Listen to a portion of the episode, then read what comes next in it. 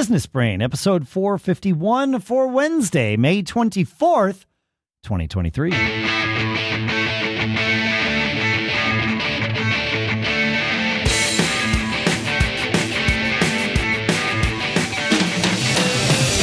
Greetings, folks, and welcome to Business Brain, the show where we run everything through the filter of our business brains, hoping to get some additional perspective, some better knowledge, and maybe, maybe, just maybe, increase our charmed lives. Sponsors for this episode, both of which will help you uh, increase your charmed lives. Found.com slash brain, where you can sign up for free for business banking that tracks your expenses and helps you find write offs and all this great stuff.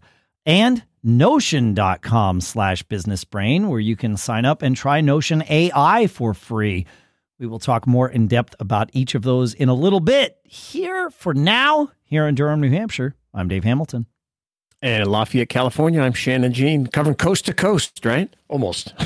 Uh, pretty much. I mean, Pretty much. You know, Yeah. I'm I'm And maybe everything in between. yeah, I'm maybe five miles from the coast here or something. yeah, so yeah. yeah, I'm a little bit further, but not much. not so. much. Yeah, exactly. yeah. yeah. pretty much coast to great. coast. That's right. And I'm here to learn, hopefully teach a little bit, but also, uh, you know, it's a two way conversation that we try to have here. And uh, love your feedback and emails at feedback at businessbrain.show.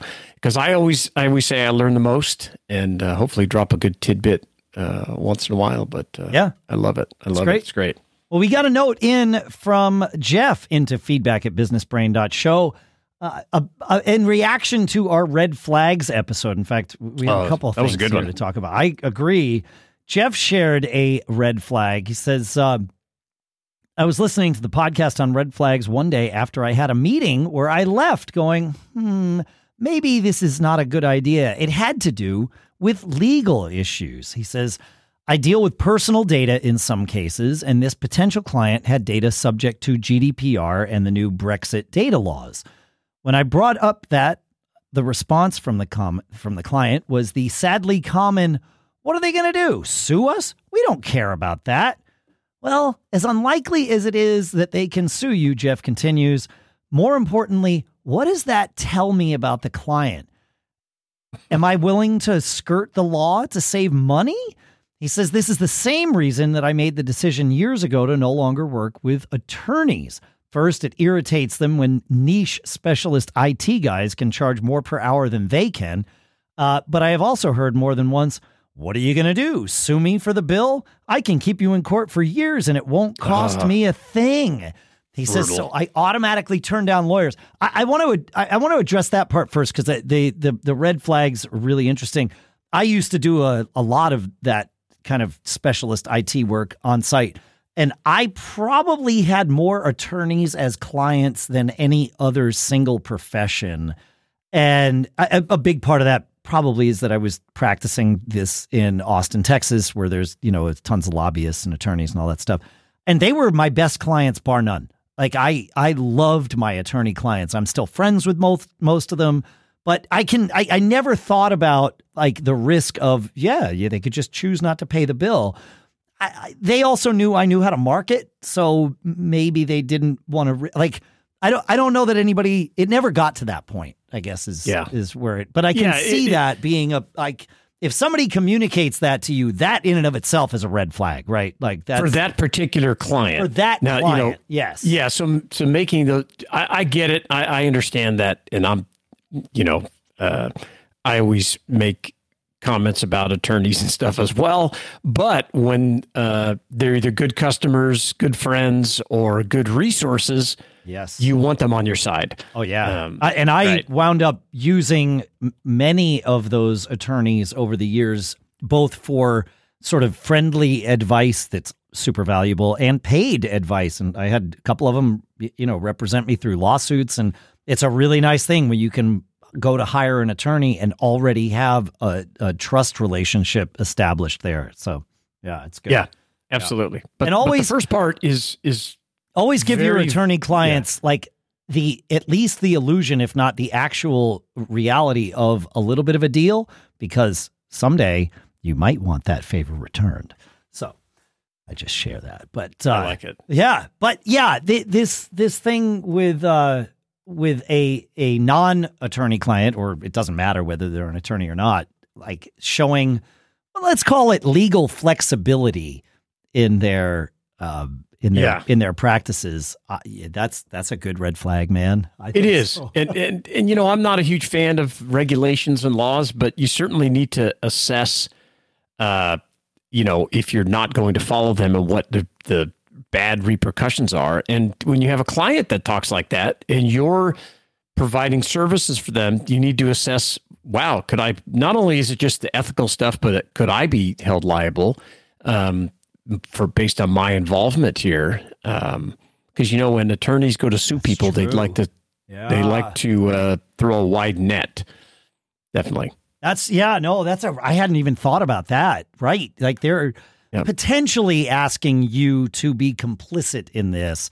But but even if they're not, like the whole idea of working for a client who just has that mentality of legal flexibility. I mean, look, you, we you have to pick your in order to be a successful entrepreneur, you do have to pick your shortcuts, right? And Yep. sometimes that means uh, you know, taking a gray area of accounting law and saying, yeah, okay, like I understand that this is like, you, you definitely don't want to go across the line, you know, but there's a lot of things in the tax code, for example, that are nebulously interpreted. And it's like, all right, well, I'm going to choose the path that I think fits it, but I can see where somebody could make the argument that maybe they don't, right? And and you choose your risk level there, and there's there's no you know right or wrong answer. I mean, there are some wrong answers, like for sure, but you know you got to find shortcuts at times, and you have to be comfortable with those, uh, whatever the ones that you choose are.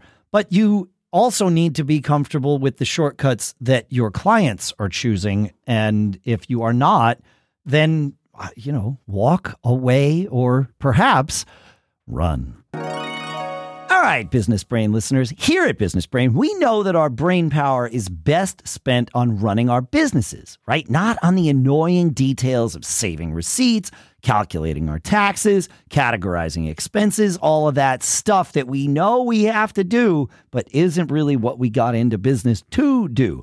What if there was something which could take care of all of that for you and free up more of your time? There is. It's our sponsor called Found.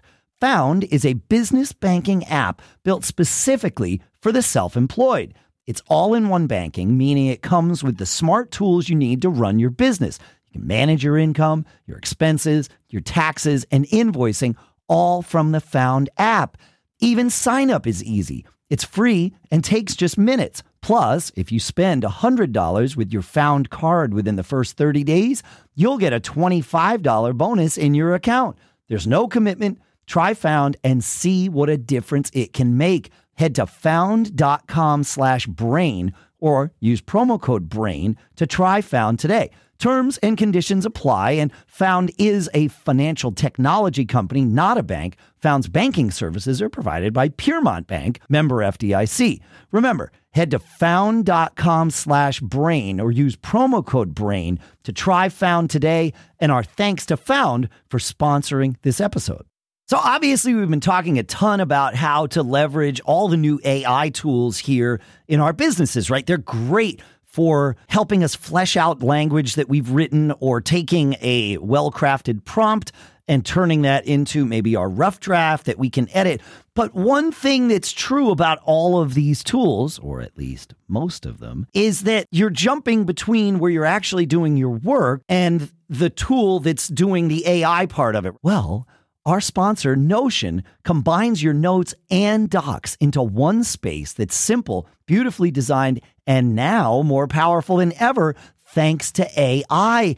And that's because they have Notion AI. Notion AI helps you work faster, write better, and think bigger, doing tasks which normally take you hours in just seconds. And that's because you can leverage the power of AI right inside Notion across all your notes and docs without the need to jump between your work and a separate AI powered tool. Notion AI is designed to help you with your work right in the place where you're doing your work, not this separate tool. And that cuts down all that friction. So Whatever you're working on, Notion AI lets you skip to the good part. You can save time and write faster by letting Notion AI handle the brainstorm and the first draft, or turn your messy notes into something polished. And for a limited time, you can try Notion AI for free when you go to notion.com slash businessbrain. That's all lowercase letters, notion.com slash businessbrain to try out the incredible power of Notion AI today. And when you use our link, you're supporting our show, and that's a good thing. We appreciate it. It works out for you too. This is a limited time offer. Try Notion AI for free right now at notion.com slash businessbrain. And our thanks to Notion for sponsoring this episode.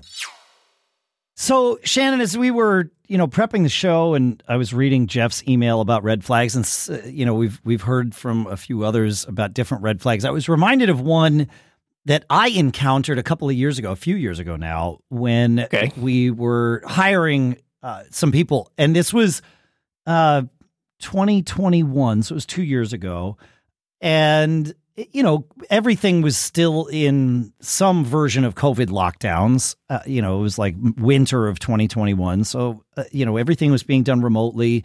People were rethinking their uh, you know how they wanted to work and and what they wanted to do. And you know was it more important to just be able to stay remote which of course is something that we offered because we've been remote for 25 years. So g- good chance we weren't going to be changing that just because covid lockdowns were going to eventually end you know? And uh we interviewed quite a few people for the job that we uh, eventually hired Sadie to do. And there was one guy he was i think he was out in la it doesn't matter because it was all going to be remote. And he told us that you know we we uh, we're always very upfront when we are doing uh, a job posting about uh, salary range and what we can uh, you know what we're going to offer for this if we know. Uh, but we even if we don't necessarily put it in the listing it's one of the first things that we'll talk about because if if it's not a match I, I don't want to waste any of our time moving forward Yeah, it's smart. Yeah. Yeah. We've talked about that on the hiring episodes before. Exactly. Makes sense. And so there was this one guy, and he was like, "Yeah, well, I, I, I wanted to do the interview. I, I, I, I guess I should tell you, I am coming from a job where I was making double what you're offering, and I know that you can. In fact, now that I'm saying this, I think there were three people that brought this same thing. Basically, said the same thing. I was making double this, but I, you know, I really, I love the kind of work that you're looking at, at, you know, having someone do for you. And I think it would be a good person to do that work. And I like the idea of working remotely. I also like what you're doing with your company. I think it would be really interesting. And like they were selling us on hiring them, even though they were willing to take a, a pay cut. But what I Okay, heard them doing was trying to sell themselves on taking this pay cut. And it was like, man, there are so few people and even fewer opportunities for those specific people where that would work out long term. I know, like in their heart of hearts, while they were telling me this, they were eager to do this and eager to take the pay cut to do it. But I, it, I just know that six months in, like once you start living with the reality of a paycheck that is half of what you had previously gotten used to, unless you only had had that, you know, double paycheck for two months and you hadn't really adapted your lifestyle to that income level, once your lifestyle's adapted to that income level, even if you've got, you know, a, a ton of savings or whatever, and you could, you don't need the money because you could live off of your savings, nobody, I don't know, man. Like to me, that was a huge red flag when hiring. And, uh, it, you know, it was a too good to be true scenario for a couple of these people. They weren't the perfect fits either for the job, right? But that, like, yeah, somebody It's that's either- willing to work yeah, for that. Yeah, it, it is a big red flag because they're either going to be fighting this battle long after you hire them, yes. or they're BSing you to try to show you how good they are or something that's not sincere. Yeah. And, you know, it, it, it reminds me, we had a lot of people after 2008, I guess 2009, when the mortgage industry blew up. And, you know, it seemed like for a while, every job opening we posted, we had a bunch of mortgage brokers uh, applying for, and and it, and it, was a similar statement, and it, and it really didn't fly with me. I, I, I think you're right to uh, to move on. Yeah, it just it it. There, there was no world where I felt like that was actually going to work out.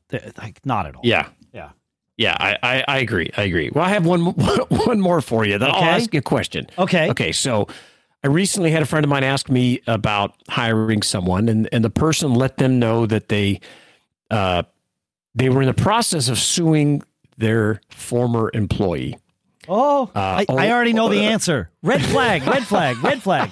Wait, they were suing an employee or employer? No, employer. So oh, the, the oh, person, okay. The, Either way, pers- red flag. I thought yeah, I thought you were saying that they were suing like a, an employee at their former job, but they were either one's their, either one's a either red one's flag. a red flag. Yeah. It doesn't matter. Yeah, yeah, yeah. Yeah, and I don't think it matters. Now, maybe it matters uh, what they're suing that person over, but or that company about. Maybe in this, maybe, but you also have to. If you've ever been involved in any kind of legal proceedings, you know how incredibly distracting it can be. Yeah, the best and, case scenario uh, is that that person is uh, like the the the they come to work for you and they are regularly distracted by this lawsuit that's yeah. still going on. That's the best case scenario because the worst case, case, is that they come in, they're distracted by that, they finish that lawsuit, and then they find some reason to sue you or an employee at your company. It's like, yeah, neither yeah. neither way do I want that Red in flag. my world. Yeah, red oh, flag, yeah, red flag. And these are great, uh, and and I I uh, you, you, can learn a lot from these and you know trusting your gut instinct really watching how people respond um, one of my favorites is yours dave is watching how people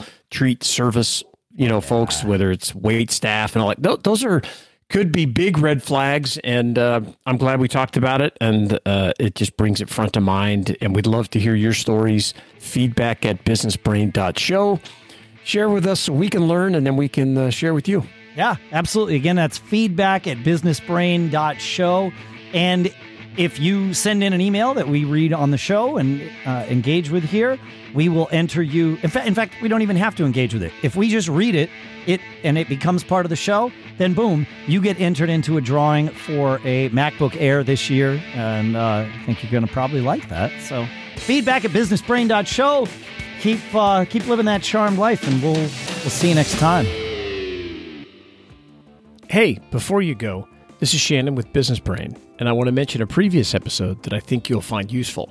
It's episode 376 The Superpower of Compartmentalizing Your Thoughts.